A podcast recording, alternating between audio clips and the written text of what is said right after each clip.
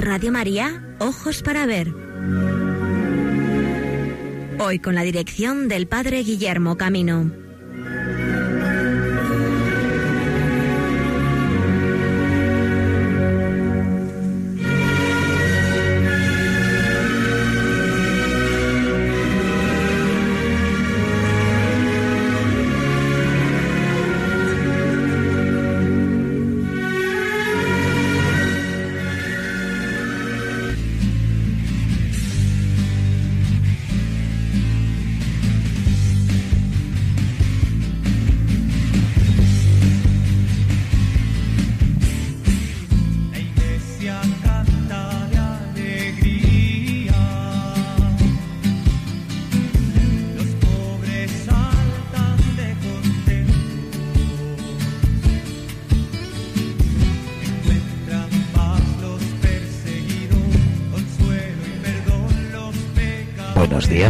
Amigos amigas, bienvenidos a esta nueva edición de Ojos para Ver. Estamos con corazón y ojos de Pascua recién resucitados en la experiencia del perdón y la misericordia que el pasado domingo celebrábamos. Cristo Señor ilumina también los caminos de nuestra propia historia, sale a nuestro encuentro, nos abre los ojos para verlo, para reconocerlo en tantos signos que nos rodean. Bienvenidos a esta nueva edición de Ojos para Ver Hoy desde Valladolid y con los amigos que nos acompañan queremos ofreceros un programa que va a ser bastante sencillo en los contenidos porque en primer lugar tenemos un deber acoger el jubileo de la Orden de la Merced y para ello nos va a acompañar el Padre Mario de la comunidad de padres mercedarios de nuestra ciudad. A él le agradecemos a su sabiduría y a su experiencia el conocimiento de la orden que nos va a transmitir también cómo vivir desde la tradición, desde la riqueza de la presencia de la vida de la Iglesia este año jubilar. Y también, bueno, pues de modo muy sencillo vamos a seguir preparándonos para la nueva edición de las edades del hombre. En este caso, en Aguilar de Campo hemos ido conociendo algunos de sus preparativos y os vamos a acercar a la locución que el pasado día 4 eh, se realizó en nuestro arzobispado para presentar algunas de las obras más significativas y de un modo singular las 19 obras que la diócesis de Valladolid prestará para esta exposición. Lo más significativo, no solamente ese recuerdo de lo concreto, es que el director técnico de la misma nos va a hablar cómo se está gestionando, cómo se ha presentado esta exposición en los diferentes medios, en la colaboración con las instituciones públicas de la comunidad y con las instituciones privadas también, que como sponsor van a sostener este esfuerzo de la Iglesia de Castilla y León en dar valor a su patrimonio histórico para unos y para otros, quedaos en Radio María, tiempo de Pascua, momento de alegría.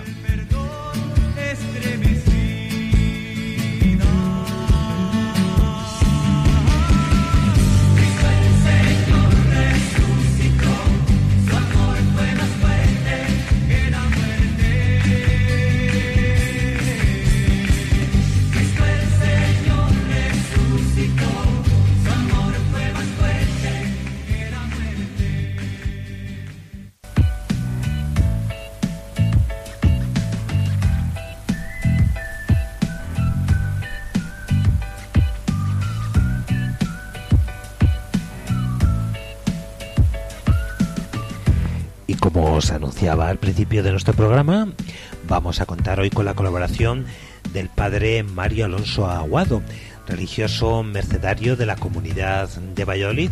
Él es el coordinador, director de la revista Caminos de Liberación, una revista que comenzó su andadura hace 100 años en Ferrol y que actualmente sigue editando la provincia de Castilla de la Orden Mercedaria en su labor de coordinación, pues lleva unos cuantos años también realizando una importante visión de la orden y de su presencia en la sociedad a través del comentario de algunas de las obras que van significando en nuestra historia del arte cristiano tanto la figura de la Virgen de la Merced como de la propia orden de nuestra Madre, la Virgen de la Merced. Así pues, agradecemos hoy al Padre Mario que nos acoja en su casa y con él podamos compartir el significado de este año jubilar y de un modo especial, como la Orden, a través de su patrimonio, el pasado y el actual, quiere dialogar con la vida de la Iglesia, con la sociedad, con el servicio a los cautivos, para seguir expresando, como María, la alegría de la redención.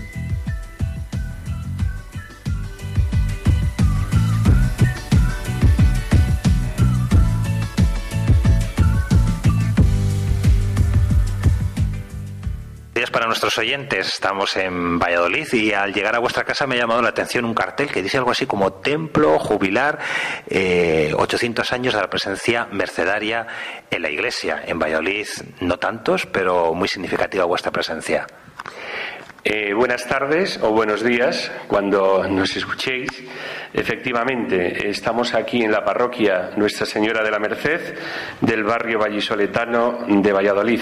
Somos una comunidad eh, compuesta por cuatro religiosos de la orden y eh, también tenemos acogidos aquí a nueve inmigrantes, eh, haciéndonos eco un poco de nuestro carisma de merced y de redención. Nuestro templo, eh, al igual que todos los templos de la Merced eh, en el mundo entero, han sido declarados jubilares por un deseo del Papa Francisco con ocasión del 800 aniversario de nuestra fundación en el año 1218.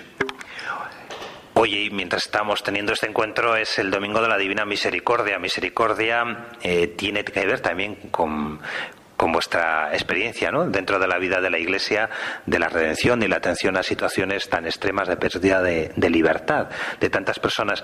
Eh, en este momento nos hablas en concreto tu comunidad, la provincia de España, ¿qué misión está realizando?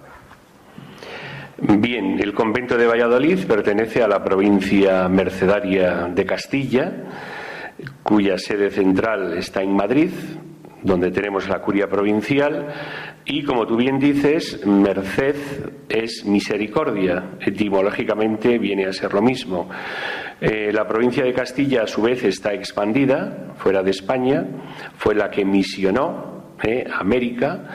Ya en el segundo viaje de Colón está pues documentado la presencia de la Orden de la Merced y en la actualidad pues todavía seguimos en el Caribe principalmente y también estamos misionando en tierras de África.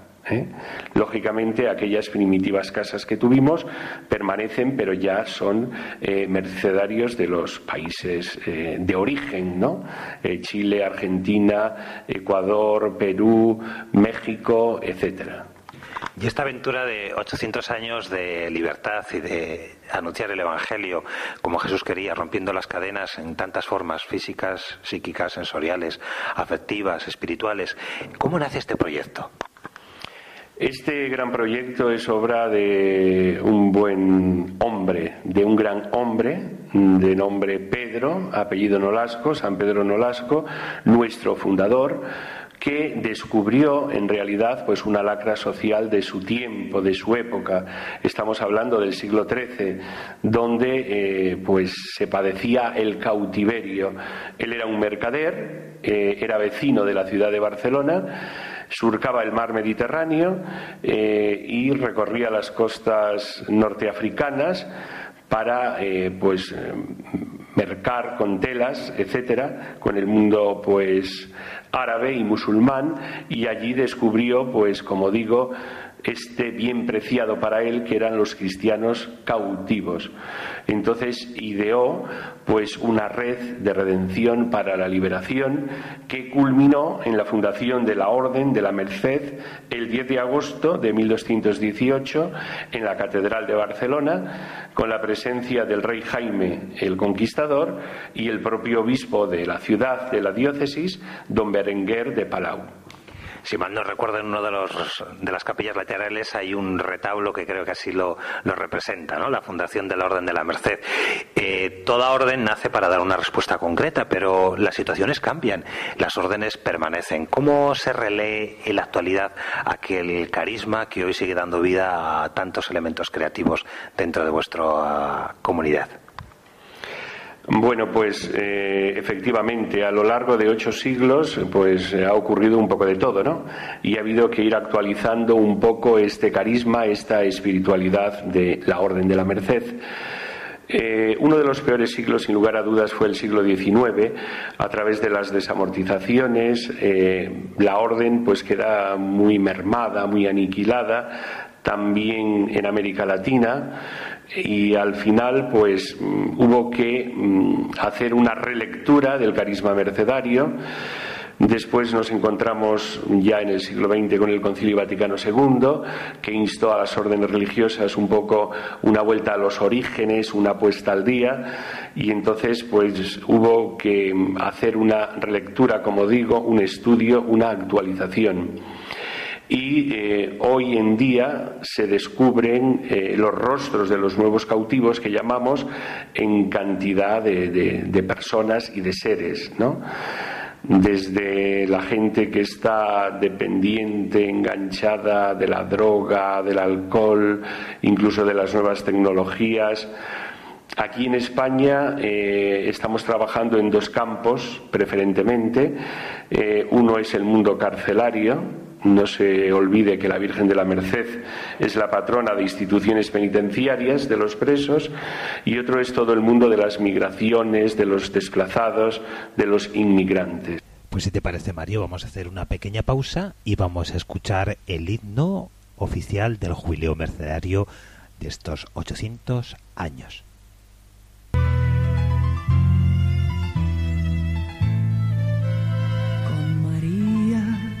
Y Nolasco. Seremos evangelio, camino y verdad, redentores de nuevos cautivos, nuevos cauces para liberar. Ochocientos años contemplar una inmensa aventura de amor, un carisma de Dios en la iglesia.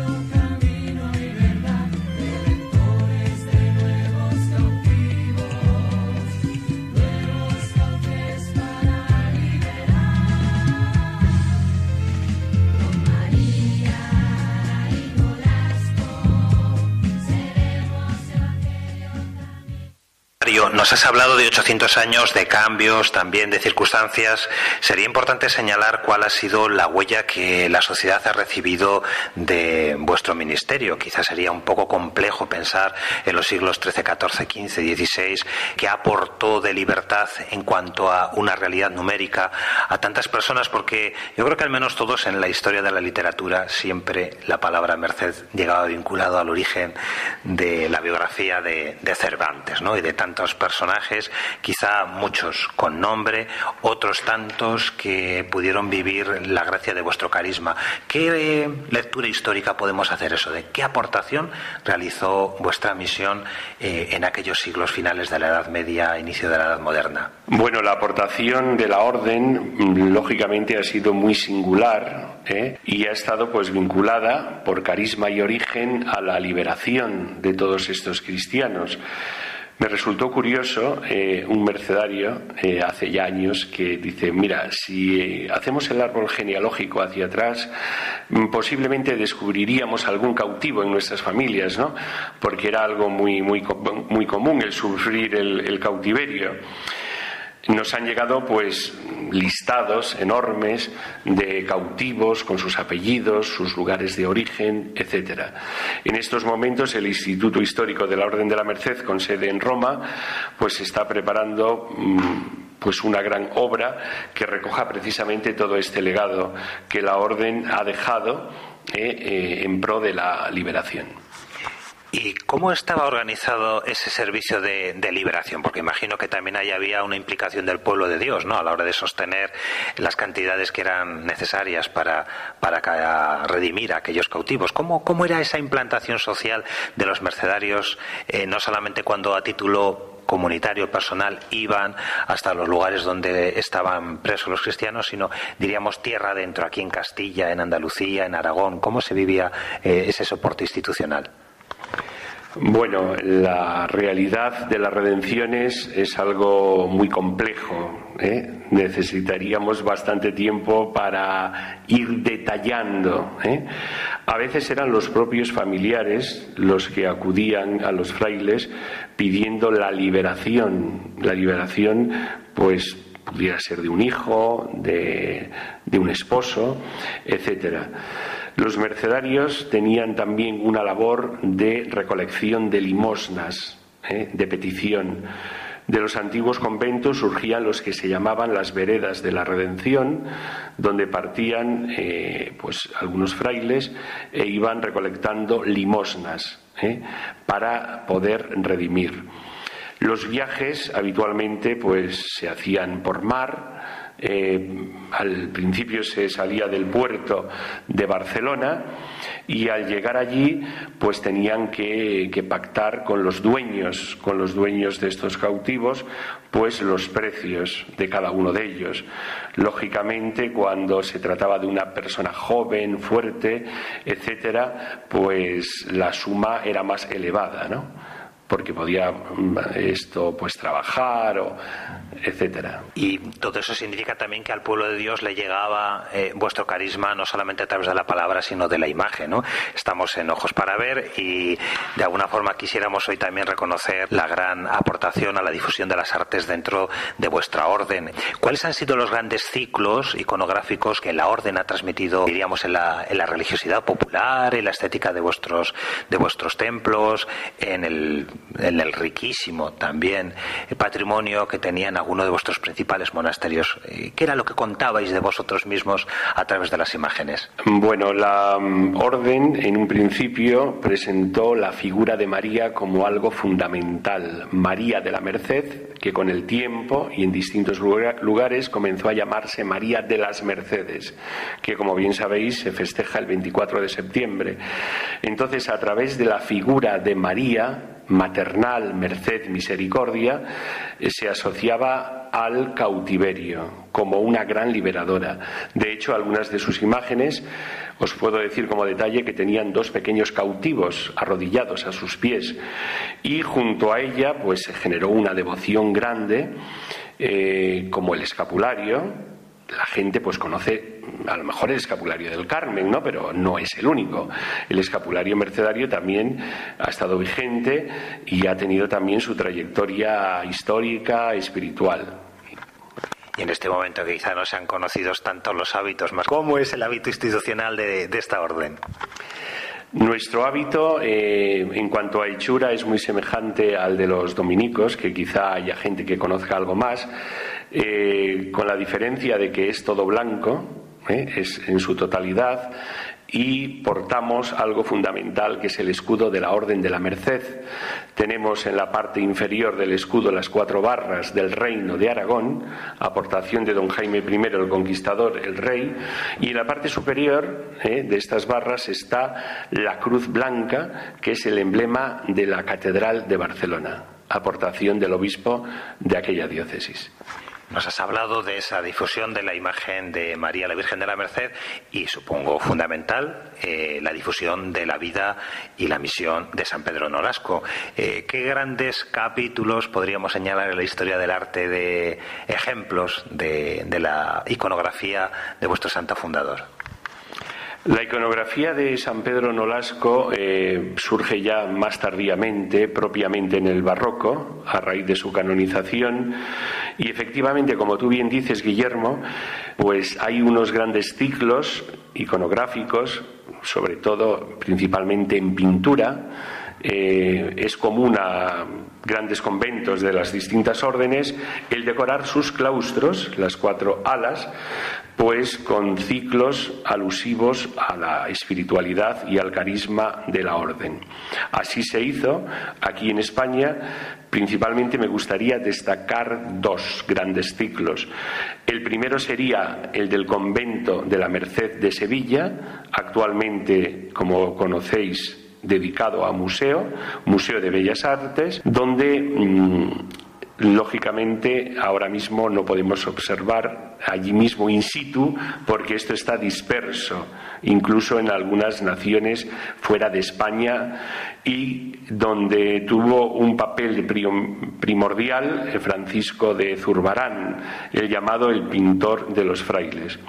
El segundo gran ciclo que sí que se conserva sería el de Córdoba, el de Córdoba, eh, actualmente Diputación Provincial, el antiguo convento, y la iglesia que está abierta al culto posee estos lienzos no en su emplazamiento original, que sería el claustro, pero sí dentro del templo. Entonces son episodios biográficos de San Pedro Nolasco, como redentor de cautivos, pero también, mm, digamos, como un santo milagrero, donde hay una serie de leyendas eh, que son muy entrañables, con un gran mensaje aunque suena un poquito a broma, a veces me ocurre en los exámenes de bachillerato. San Pedro con la visión de San Pedro Nolasco, digo, no es a la inversa. A ver, ¿cómo es ese milagro? Esa visión, mejor dicha. Bueno, eso es un, parangón, eh, una teologización que se hizo mm, entre los dos Pedros, las dos piedras, los dos fundamentos. Pedro apóstol sería el eh, fundador de la Iglesia y Pedro Nolasco sería el fundador de la Orden de la Merced.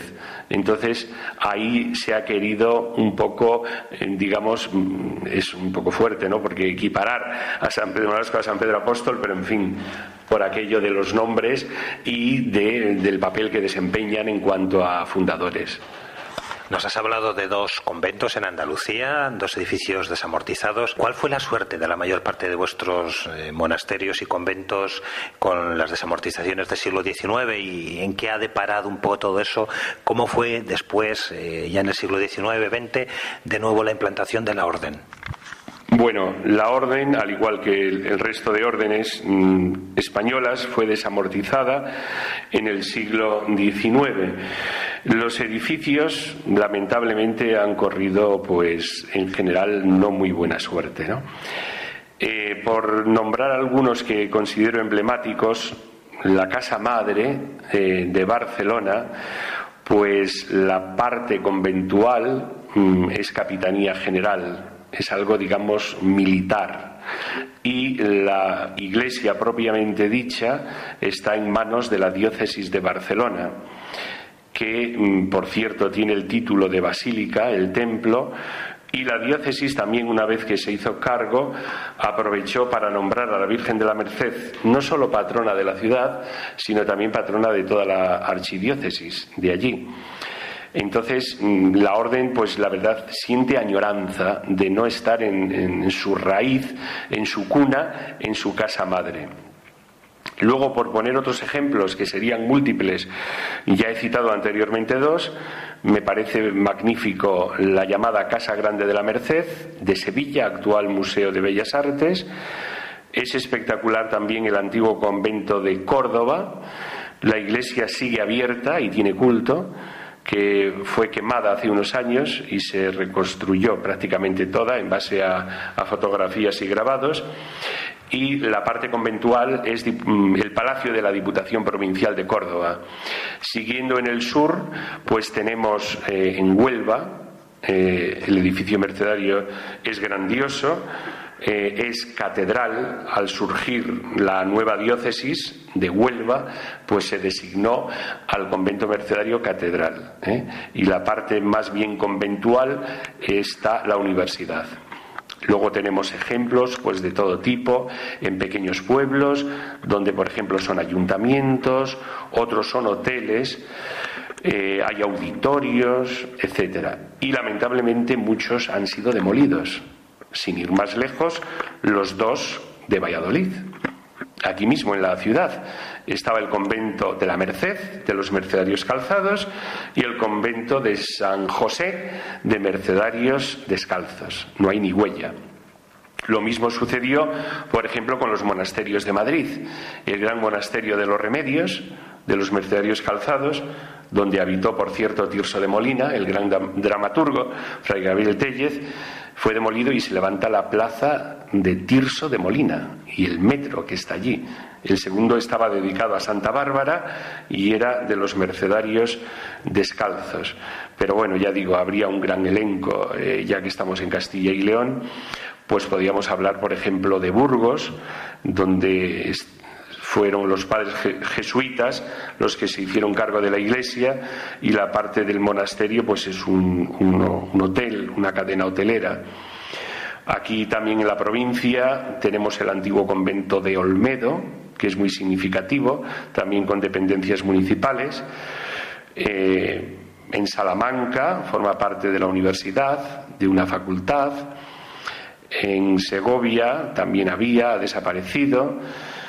Y bueno, pues sería muy largo enumerar uno por uno todos los monasterios. La familia mercedaria es una familia. ¿eh? Eh, seguro que muchas de las personas que nos estáis escuchando habéis conocido a distintas congregaciones que llevan también vuestro nombre, vuestra vocación y espiritualidad. ¿Cuáles serían esas grandes ramas de cómo se ha diversificado en la presencia y en la vida de la Iglesia vuestro carisma? Bueno, la familia mercedaria efectivamente pues tiene diversas ramas, tanto masculinas como femeninas, y hay que destacar que nacen en tres momentos fundamentales. En el siglo XIII, cuando surgen los mercedarios, junto a ellos están las mercedarias, que han considerado siempre como fundadora a Santa María de Cervelló, cuyo cuerpo se puede venerar en la Basílica de la Merced de Barcelona, y junto a ellos los laicos, desde el primer momento, pues las órdenes terceras, las cofradías, las hermandades, que surgen junto a los frailes y a las monjas. Eh, después ya, pues entre finales del siglo XVI, principios del XVII, en concreto, en el 1603 surge la rama descalza. A raíz del concilio de Trento, las grandes órdenes se reforman y surgen pues los llamados recoletos o descalzos. También en la orden, a semejanza, por ejemplo, de los carmelitas descalzos, surgieron mm, monasterios eh, y también religiosos que querían abrazar ese régimen de vida. El venerable Juan Bautista, Juan Bautista del Santísimo Sacramento, junto a la Beata Mariana de Jesús, son los dos grandes artífices de la descalcez. Dando un salto en el tiempo, eh, entre finales del siglo XIX y principios del XX surgen grandes congregaciones femeninas, eh, mercedarias, cada una con su propio fundador, pero afiliadas a ese tronco común y mm, también, por supuesto, forman parte de ese gran árbol, de ese gran olivo que llamamos nosotros de San Pedro Nolasco. Algunos conoceréis, por ejemplo, a las mercedarias de la caridad, Conoceréis a las mercedarias misioneras de Berriz, a las mercedarias del Santísimo Sacramento, a las mercedarias misioneras de Barcelona, por citar un poco las que más presencia tienen en España. Pero en otras partes del mundo, pues hay otras como las mercedarias del Niño Jesús, las hermanas de la Merced, hay una orden muy curiosa, una congregación que son las Sister of Mercy, de origen irlandés, que están esparcidas pues, en muchos países anglosajones las mercedarias misioneras del Brasil, en fin, hay un gran elenco de congregaciones eh, femeninas que mm, participan de ese espíritu común mercedario.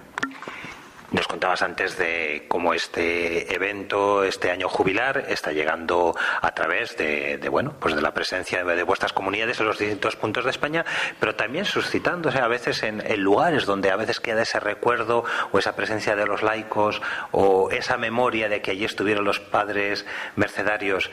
¿Cuáles crees que han sido las grandes iniciativas que este año, tanto eh, por parte de la Orden como por iniciativa de las diócesis o de comunidades concretas, van a transmitir eh, a nuestro país este recuerdo de este año jubilar? Bien, el año jubilar, como dije antes, es internacional. La apertura oficial tuvo lugar en Roma el pasado 17 de enero y se va a clausurar el próximo año, el 17 de enero, en este caso en, en Lima, Perú, un poco, como ya he dicho, por la fuerte presencia mercedaria en el continente americano. Mm, si nos ceñimos a España, aparte de que pues, mm, los religiosos también se han hecho presentes en Roma, eh, las conmemoraciones son muy variadas y son muy dispares. ¿eh? Desde celebraciones de tipo litúrgico, celebrativo, novenas, triduos, pasando por otras de tipo cultural muy fuerte, porque la cultura pues también ha estado presente en la familia mercedaria en el correr de los siglos, ¿no? Ha habido grandes escritores eh, y poetas, dramaturgos. Antes cité la figura de Fray Gabriel Tellez, el inmortal Tirso de Molina, pero no es el único, ni mucho menos. También ha sido mm, pues muy fuerte la presencia de mercedarios en universidades como catedráticos, ha habido académicos. Hemos dejado también huella a través de las bellas artes, en arquitectura, en pintura, en escultura, en grabados. Entonces, todo eso que está ahí y es una huella perenne, en este año, pues de alguna manera se va a sacar a luz. Eh, eh, hay programados varios congresos de tipo histórico, con ponencias, con comunicaciones, distintos aspectos que van a tratar todo esto. Bueno, muchas gracias, eh, Padre Mario. Quedamos emplazados para el próximo mes de mayo que nos presentes eh, la trayectoria, la vida significativa que en vuestra orden ha tenido el culto a María bajo esta advocación de nuestra Madre, la Virgen de, de la Merced. Gracias a vosotros por esta invitación que me habéis hecho a compartir con vosotros estas palabras. Pues vamos a acabar con una referencia a María, Madre de la Libertad, escuchando este canto a la Virgen de la Merced.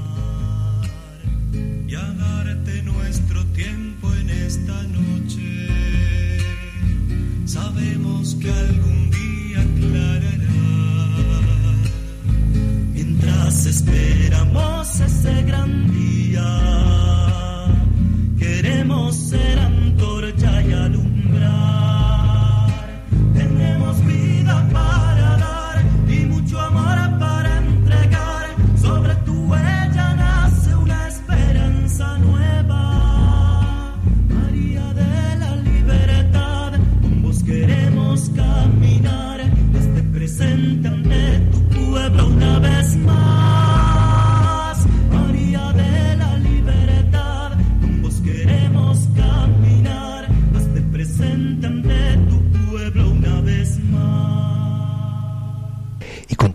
en Radio María. A todos los que nos escucháis, hemos superado ya las señales horarias de la una del mediodía en el territorio peninsular, las doce del mediodía, doce ya casi cinco en el territorio insular canario. Estamos retransmitiendo en Radio María el programa Ojos para Ver y después de haber hecho un recorrido al significado del jubileo de la Orden de la Merced, vamos a acercarnos hasta el Palacio Arzobispal de nuestra diócesis para presentaros un nuevo capítulo en la organización de la nueva exposición Las Edades del Hombre, con su mensaje Mons Dei, la montaña de Dios. La Pascua es tiempo también de volver a Galilea, de encontrarse allí con el Señor del llano y de la montaña que anuncia el reino.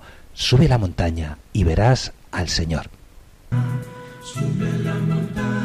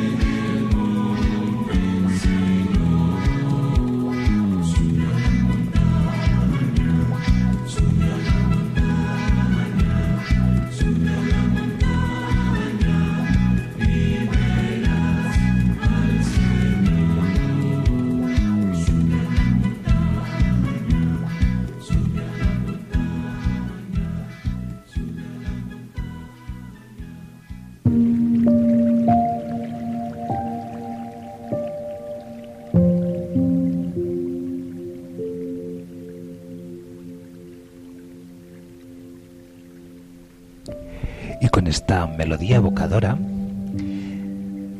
lo que significa ascender por la montaña, vivir también la propia experiencia personal, de ponernos en camino, de salir al encuentro, de trascender un poco lo que es el llano y acercarnos más a aquel que está en lo alto. Vamos a presentar en este nuevo capítulo de el acercamiento a lo que va a ser la nueva edición de las Edades del Hombre, bajo el epígrafe Mons Dei, la montaña de Dios.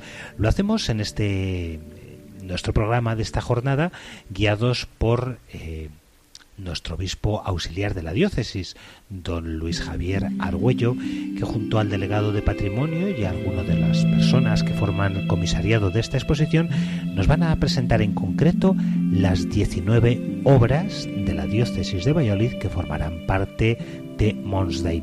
El pasado miércoles, día 4, en el Palacio de nuestro Arzobispado se hacía esta presentación de la que fuimos testigos.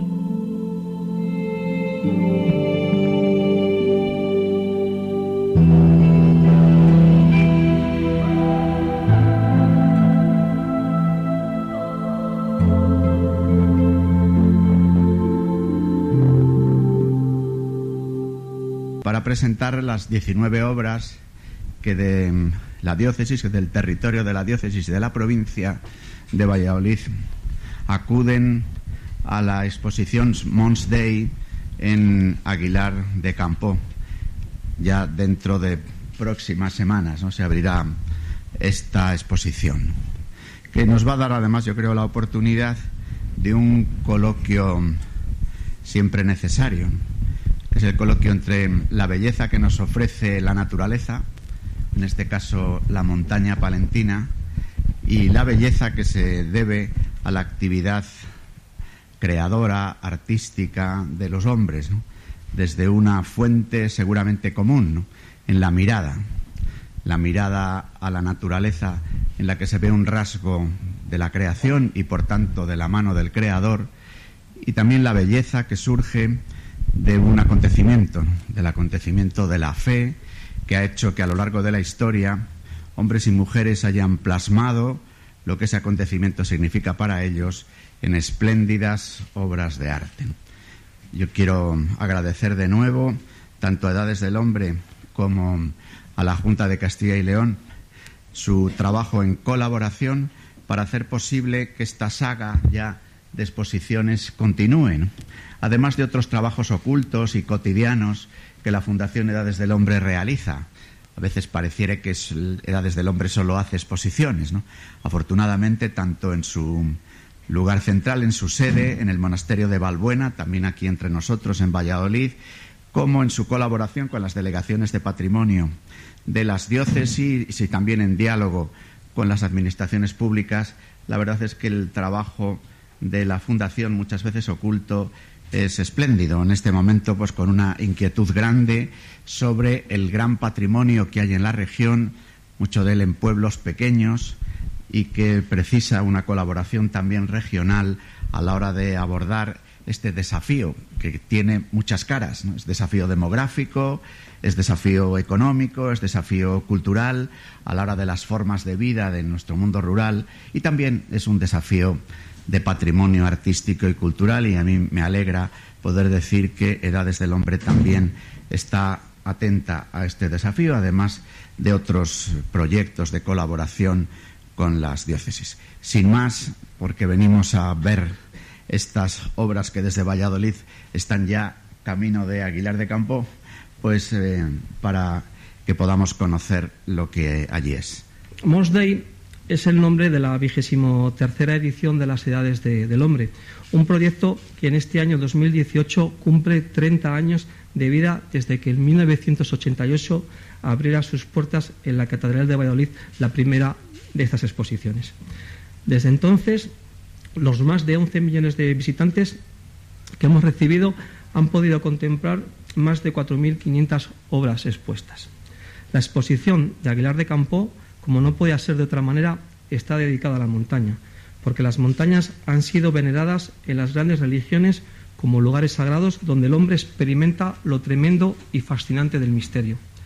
Los montes simbolizan la cima de la creación divina, un lugar para la revelación y donde están llamados los hombres para encontrarse con Dios y alcanzar la perfección.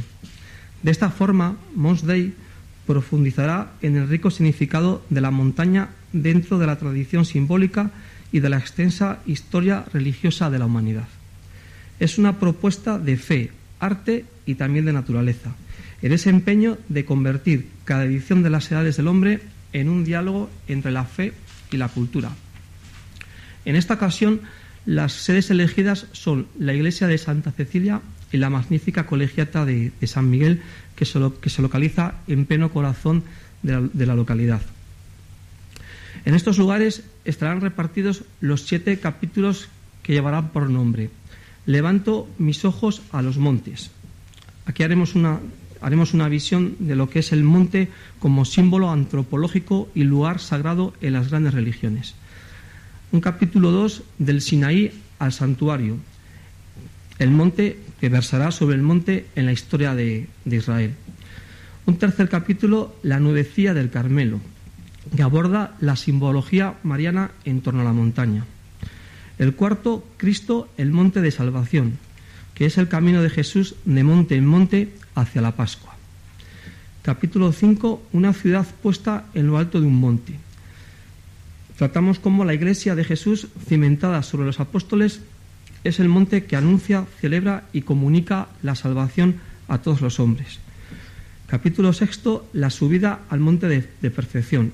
Ahí veremos el itinerario de la vida cristiana descrito por San Juan de la Cruz como subida descartando el camino errado e imperfecto por la vía estrecha al monte donde solo mora la gloria de Dios. Y un último capítulo, preparará el Señor para todos los pueblos en este monte un festín. Veremos cómo el monte del que hayan subido los santos que han vivido de la Eucaristía es el anticipo del banquete escatológico en el monte de Dios, la vida eterna donde Cristo y su Madre nos preceden y esperan. Mos Dei reunirá alrededor de 120 piezas, que llevarán las firmas, como suele ser habitual, de nuestros eh, grandes artistas de- del patrimonio, como Gregorio Fernández, El Greco, Alonso Cano, Goya, Berruguete, Alejo de Bahía y me dejo unos cuantos más. En cuanto al comisario de la exposición, será el delegado diocesano de Patrimonio Cultural en Palencia, don José Luis Calvo Calleja. Y el guion ha sido elaborado por el, por el rector del Seminario de Ávila, don Gaspar Hernández eh, Peludo. Eh, nos gusta siempre, o acostumbramos a destacar la figura de, de quién es el comisario y quién es el guionista, porque habitualmente suele ir variando de una edición a otra. Y además es importante que destaquemos la figura del guionista, porque como viene aconteciendo desde el origen mm, con, José Jiménez Lozano, cuando eh, desarrollaba los, los, los guiones, es la pauta que tenemos para que sean exposiciones en las que indudablemente lo más, lo más importante, o lo que debe estar por encima de todo, es el relato, son los mensajes que lanzan este relato. A partir de ahí, lo que hacemos es sustituir las palabras con, con obras, como hemos dicho, de nuestro inmenso y rico patrimonio. Y a partir de ahí también recreando una arquitectura que también se adapta, no solamente al relato, sino como no puede ser de otra manera, también a los propios lugares. Pero tanto comisario como guionista son unos de, uno, de, unos de los pilares que forman parte de un amplio eh, equipo de trabajo en el que se integran eh, arquitectos, eh, técnicos de la Fundación Edades del Hombre, en su mayoría historiadores, también comunicadores, diseñadores, en, fin, un amplio número de, de, personas que forman parte de este, de este equipo, de este proyecto, y, como no, bajo la dirección, en este caso, del secretario general de la, de la Fundación. En esta edición de las Edades del Hombre, eh, además, eh, decir que sería muy difícil si la importante labor, labor perdón, que realizan las diócesis de Castilla y León y sus delegados de, de, patrimonio. Lo que comentábamos anteriormente de don Jesús, también lo podemos hacer extensivo al resto de diócesis. El nuestro es un ejemplo de éxito de colaboración público y privada. Por eso es de recibo agradecer el apoyo de todos los colaboradores que trabajan a nuestro lado. Y debo de citarlos, gracias al Ayuntamiento de Aguilar de Campó, a la Diputación de Palencia, a Bankia, al Consejo Regulador Rivera del Duero, a Moleiro Editor, ONCE, Renfe y Grupo Siro. Y gracias a la Junta de Castilla y León, representada, como comentábamos antes, eh, por, por don Pablo Trillo, por haber, por haber sabido perdón, entender la magnitud del proyecto desde el principio y ser nuestro compañero de viaje durante estas tres décadas. Para esta edición de las edades del hombre no se, para esta edición de las edades no se queda solo en, en Santa Cecilia de San Miguel, sino que contará también con un epílogo que es una invitación a transitar la montaña palentina y las iglesias románicas que atesora.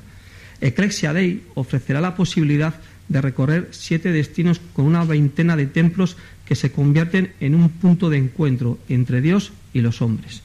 Mons Dei y Ecclesia Dei compartirán además el programa Conoce tu patrimonio, dedicado a escolares de Castilla y León, que tiene como objeto que los alumnos de primaria, infantil, secundaria y formación profesional sepan valorar la riqueza cultural de nuestra tierra y la importancia de los trabajos de conservación y de restauración. Y aquí, en relación a la restauración, también haré un, alto para dar un, par de, un par de datos. Estamos, estamos comentando que vamos a presentar ahora cerca de una, de una veintena de, de- de piezas, de las cuales siete eh, actualmente se están interviniendo en nuestro centro de, de- de restauración y conservación en, en San Bernardo. No obstante, todas las piezas que son expuestas son revisadas minuciosamente por, por nuestros, por nuestros restauradores. Y como último dato diré que de las prácticamente 100 obras que vamos a exponer serán intervenidas el 30% de, de- de ellas. Por consiguiente, también les invito a que miremos más allá de la propia exposición, sino, digamos, el trasfondo, ¿no? la labor que se hace en cuanto a la, a la conservación y preservación de las piezas. Y también me gustaría destacar, también por encontrarnos especialmente hoy, hoy aquí, la labor que se hace en cuanto al estudio científico de las propias piezas que se exponen, que luego tienen como resultado el catálogo, que a fin de cuentas es lo que luego también perdura. Entonces, para esta labor tenemos el- el el- la participación, la, la colaboración de infinidad de especialistas de primer orden de nuestra comunidad, la buena parte de ellos de, la- de las universidades y en concreto eh, de la Universidad de, de- de- Valladolid. Entonces también me gustaría destacar hoy aquí la labor que vienen haciendo desde, también desde el origen, desde el Departamento de, Arte de la UBA, en este caso bajo la tutela, bajo la coordinación del profesor eh, Parrado de, del Olmo. No me, no me alargo más, eh, le cedo la, la palabra a, a- a don Jesús que nos detallará las piezas de la diócesis en esta exposición. Vamos, ya tenemos ahí la primera, que es la transfiguración del Señor de Pedro de la Cuadra, del siglo XVII, principios del siglo XVII, del Salvador. en la parroquia de Santísimo Salvador de Valladolid.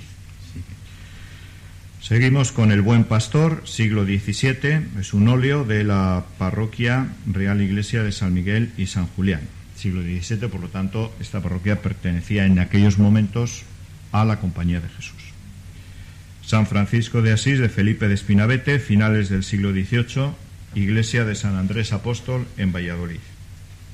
Seguimos con la Inmaculada Concepción, que la tenemos ahí en pantalla, de Fray Juan Sánchez Cotán, parroquia de Santiago Apóstol en Valladolid, siglo XVI-XVII, más del XVII que del XVI. Cubiertas de evangelios, es digamos las normalmente cuando hablamos de piezas de arte pues es pintura escultura bueno pues hay también mm, algo un poquito especial ¿eh? cubiertas de los evangeliarios de Miguel Fernández Llanes de Vega 1760 Museo Diocesano y Catedralicio seguimos a continuación con Vanitas del desengaño del mundo siglo XVII pues la Vanitas de la vela ¿eh? está popularmente así identificada de, el- de las huelgas reales. Monasterio La Real de Huelga, Real Monasterio de San Crife y Santa Julita. Madres Cistercienses. La escala de Jacob, un tema propio de, de Mons Dei, ¿eh? hablando de montañas por la escala de Jacob. Franz Franken, El Mozo, siglo XVII. Carmelitas Descalzas de Valladolid. Santa Isabel y el Mendigo, de Clarisas Franciscanas de Valladolid. Cristo en el desierto vestido de sacerdote, Real Monasterio de San Joaquín y Santana. San Bernardo, de Goya del Museo de San Joaquín y de Santana.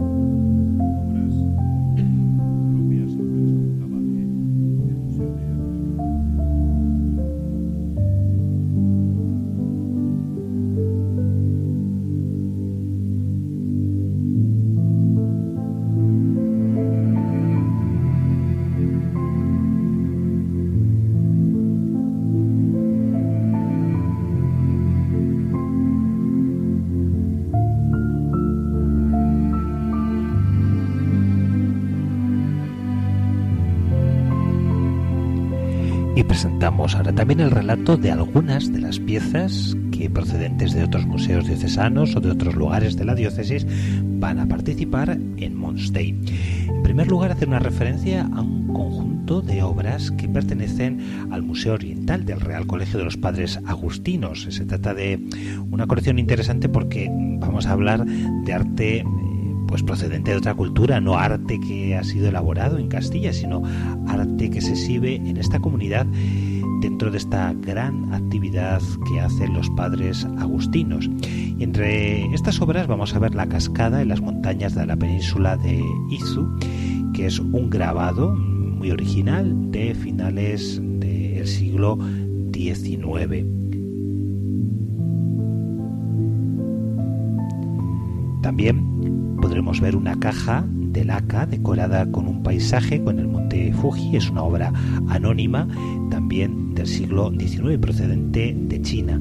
También de China las montañas sagradas, una piedra de esteatita esculpida que es una obra anónima hacia los años 1874, así como un plato con el yin yang y ocho triagramas, obra anónima hacia 1862 en porcelana vidriada. Del resto de la diócesis, pues tenemos, por ejemplo, el traslado a Sion del Arca de la Alianza y del Candelabro de los Siete Brazos, obra de Francisco Gutiérrez Cabello. La Asunción de Gregorio Fernández, una obra de su primera etapa productiva, en este caso una obra de la parroquia de Valverde.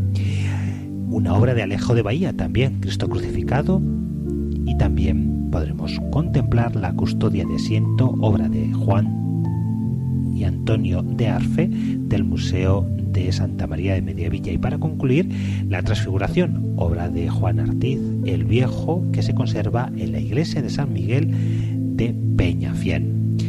Pues bien amigos, hasta aquí esta referencia a las obras que nuestra diócesis presentará en la próxima edición, Mons Day, de las edades del hombre, en este caso en la montaña palentina, en sus dos sedes de Aguilar de Campo.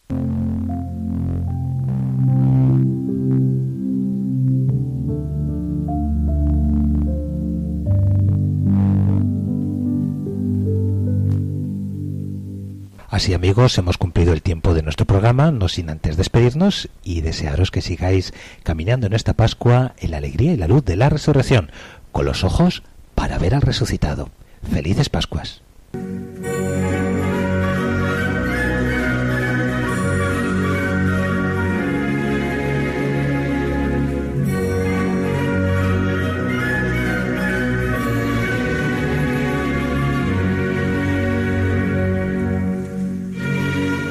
Así finaliza en Radio María Ojos para Ver. Hoy con la dirección del Padre Guillermo Camino.